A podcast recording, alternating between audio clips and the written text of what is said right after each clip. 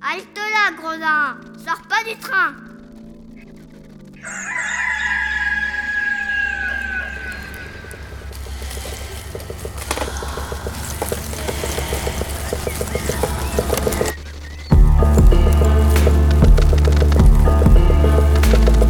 Dès ma plus tendre Plus on est jeunesse, malheureux, plus on souffre. Il faut plaindre les affligés. C'est une loi loi de l'humanité. Puis de manière ou d'autre, les consolations arrivent et la douleur s'en va. Damit du durch mich ein Unrecht. Je me propose de raconter sans nouvelles ou fable, ou parabole, ou histoire, à notre. L'an 1348, la peste se répandit dans Florence. On trouvera dans ces nouvelles plusieurs aventures galantes, tant anciennes que modernes.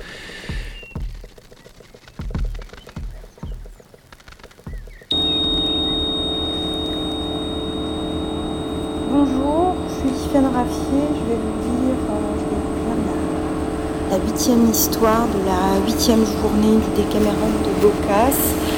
Euh, la huitième journée a pour thème où l'on parle des tours que les femmes jouent aux hommes ou vice-versa, ou que les hommes se jouent entre eux. Alors c'est plutôt que les hommes se, jouent entre eux, là. Je suis à Uzès, euh, dans le sud de la France. Le temps Nous sommes le 13 avril. Euh, c'est quoi C'est le combien jour de confinement Je ne sais. J'ai arrêté de compter. Alors. Et ben cette nouvelle s'appelle Corne pour corne. Corne pour corne. Corne pour corne. J'ai ouï dire qu'il eut autrefois à Sienne de bons bourgeois, fort à leur aise, Pardon, j'ai fait du bruit avec ma pantoufle. je vais reprendre. Je vais reprendre. Je vais, je vais essayer de mieux me placer. Alors, j'ai ouï dire qu'il y eut autrefois à Sienne deux bons bourgeois fort à leur aise, dont l'un se nommait Spinilos de Tamina et l'autre Chepe de Mino. Alors, je sais pas bien comment on prononce Spinlos. La- Enfin, je dis ch- Spinelos ou. Non, non, c'est un peu. euh, je sais pas. Mais je vais, je comment dire? Je vais dire Spinlos et Chepe. Parce que Chepe, je trouve que je le dis bien. Spinlos, je ne sais pas. Euh, donc, ils sont amis et ils habitent à Sienne et ils sont bourgeois. Ils étaient tous deux à la fleur de leur âge, demeuraient dans la même rue et s'aimaient beaucoup. Tant mieux. Mariés l'un et l'autre, ils avaient chacun une jolie femme. Ça, c'est bien. Spinlos, qui allait très souvent chez Chepe, soit que celui-ci y fût ou non, devint amoureux de sa femme et sut si bien lui faire la cour qu'il ne tarda pas à obtenir ses faveurs. Bah voilà. Ce commerce dura assez longtemps sans que le vécu s'en doutât. Cependant, la familiarité qui régnait entre sa femme et son ami lui donna à la longue des inquiétudes et, pour éclaircir si elles étaient bien fondées, il prit un jour le parti de se cacher vers l'heure où Spinolos avait coutume de le venir voir. Celui-ci vint bientôt le demander et la femme, qui le croyait sorti, lui ayant dit qu'il était absent, il commença par l'embrasser. Cette phrase, mal. j'ai eu du mal à la dire quand je l'ai Celui-ci vint bientôt le demander, et la femme qui, le croyant sorti, lui ayant dit qu'il était absent, il commença par l'embrasser. Non, attendez. Alors, Cependant, la familiarité qui régnait entre sa femme et son ami lui donnait à la longue des inquiétudes. Bah oui, moment. Et pour éclaircir si elles étaient bien fondées, il prit le parti un jour de se cacher vers l'heure où Spinoz avait coutume de le venir voir.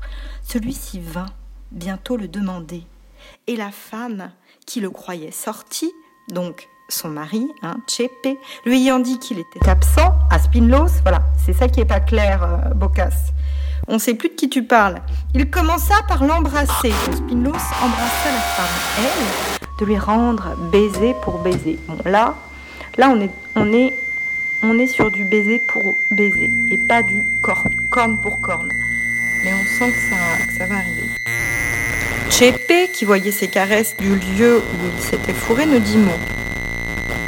Pour savoir quel serait le dénouement de ce jeu, ben, enfin on s'en doute. Quel sens serait le dénouement? Bref, il vit sa femme Espinouse entrer dans la chambre à coucher et s'y enfermer sous clé. Ben voilà. Il est aisé de juger s'il dut être piqué de cette double trahison. Ah, oui, il est aisé de juger s'il dut être piqué de cette double trahison. Mais, considérant que ces cris, bien loin de diminuer l'outrage, ne feraient qu'augmenter sa honte, il ne crut pas devoir éclater et se contenta de rêver au moyen de se venger sans bruit.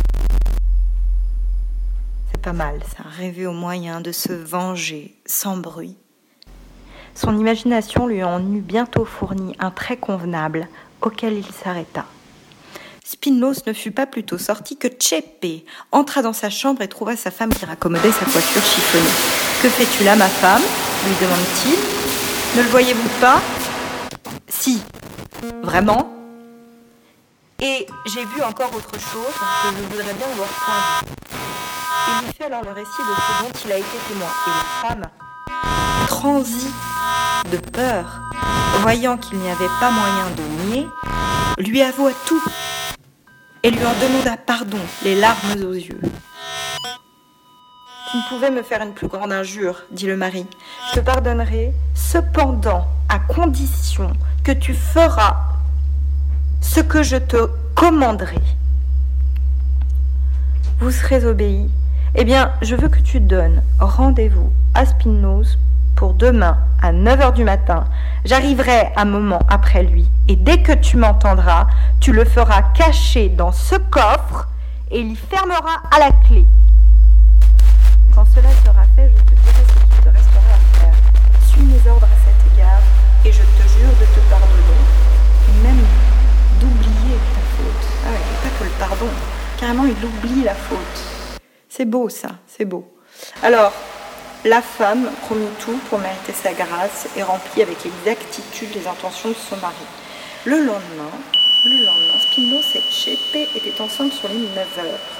Le premier, donc Spinos, qui avait promis à la femme de son ami, donc Chepe, d'aller la trouver à cette heure-là, prétexta pour se séparer un dîner qu'il ne voulait point manquer. Ce n'est point encore l'heure du dîner, ainsi ne t'en va pas si tôt, dit Chepe. Je serai point fâché d'arriver de bonne heure parce que j'ai à parler d'affaires à la personne chez qui je dois dîner, bien sûr. Le voilà parti et rendu chez sa maîtresse. Ils furent à peine dans la chambre que Tchépé se fait entendre sur l'escalier. Sa femme, fin d'avoir peur, engage le galant à se cacher dans le coffre, l'y enferme et sort de la chambre. Tchépé apparaît, non, et demande à sa femme si le dîner est prêt. Il le sera dans la minute. Je viens de quitter Spinlos, reprit le mari. Il dîne en ville, chez un de ses amis. Comme sa femme sera toute seule, allez la prier de venir manger un morceau avec nous. La belle, que le souvenir de sa faute et la crainte d'en être punie rendaient obéissante, fit incontinent ce que voulait son mari et sollicita si bien sa voisine, à qui elle apprit qu'elle ne devait pas attendre son mari, qu'elle l'emmena. Donc sa voisine, la voisine c'est la femme de Spinoz. Chepe la reçut avec de grandes démonstrations d'amitié. Il fit signe à sa femme d'aller à la cuisine et prenant la voisine par la main, la conduisit dans sa chambre et ferma la porte au verrou. Que signifie ceci? Dit la voisine. Est-ce pour cela que vous m'avez prié à dîner? C'est donc là l'amitié que vous avez pour mon mari? Avant de vous fâcher, madame, en s'approchant du corps, la tenant toujours par la main, daignez entendre ce que j'ai à vous dire. J'ai aimé et j'aime encore votre mari comme mon propre frère. Quant à l'amitié qu'il a pour moi, j'ignore si elle est bien tendre, mais je sais bien qu'elle ne l'empêche pas de coucher avec ma femme comme avec vous. Il le fit hier, de fraîche date, et presque sous mes yeux. Or, c'est parce que je l'aime que je prétends user de représailles et borner là toute ma vengeance. Comme il a joui de ma femme, il est juste que je jouisse de vous. C'est là la moindre chose que je puisse exiger. Si vous me refusez cette satisfaction, Je vous déclare qu'il ne me sera pas difficile de le surprendre et de le traiter d'une manière dont vous ne vous trouverez pas bien, ni l'un, ni l'autre. Ah ouais, il, rigole pas. La dame ne pouvait croire que son mari lui fût infidèle. Chepe lui raconta comment il s'y était pris pour s'en assurer. Ses particularités achevèrent de la persuader. Puisque vous avez résolu, lui dit-elle alors, de vous venger sur moi de l'outrage de mon mari, je veux bien y consentir, mais à condition que vous ferez ma paix avec votre femme. De mon côté, je lui pardonne volontiers le tort qu'elle m'a fait. Il y a quelque chose de beau quand même dans cette réponse. Il y a quelque chose de beau. Il y a quelque chose de beau dans de vous venger sur moi de l'outrage de mon mari. Quelque chose de beau dans les pronoms. Je veux bien y consentir, mais à condition que vous ferez ma paix avec votre femme. C'est à lui de faire sa paix avec sa femme. Ça, c'est beau. J'aime bien ça. J'aime bien cette phrase. J'aime bien la réponse de la femme. Soyez tranquille, repartit Chepe. Je me charge de tout et m'engage outre cela de vous donner un des plus jolis bijoux qu'il soit possible de voir. Voilà. Il l'achète. Mais elle n'avait pas besoin de ça, quelque part. Ça, c'est la. Elle n'avait pas besoin de ça. Elle a dit OK. C'est lui qui en rajoute. Il en rajoute. Il commence ensuite à lui faire de tendres baisers, la pousse tout doucement sur le coffre et en jouit autant de temps qu'il voulut.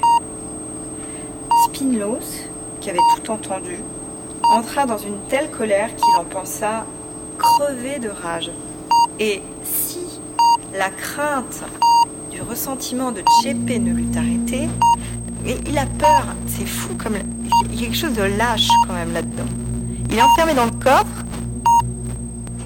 Il peut rien dire parce qu'il a encore peur. Encore le ressentiment de son ami. Il n'est pas d'injure qu'il ne dit à sa femme tout enfermé qu'il était. Donc il insulte sa femme. Il a peur de son ami, donc il insulte sa femme.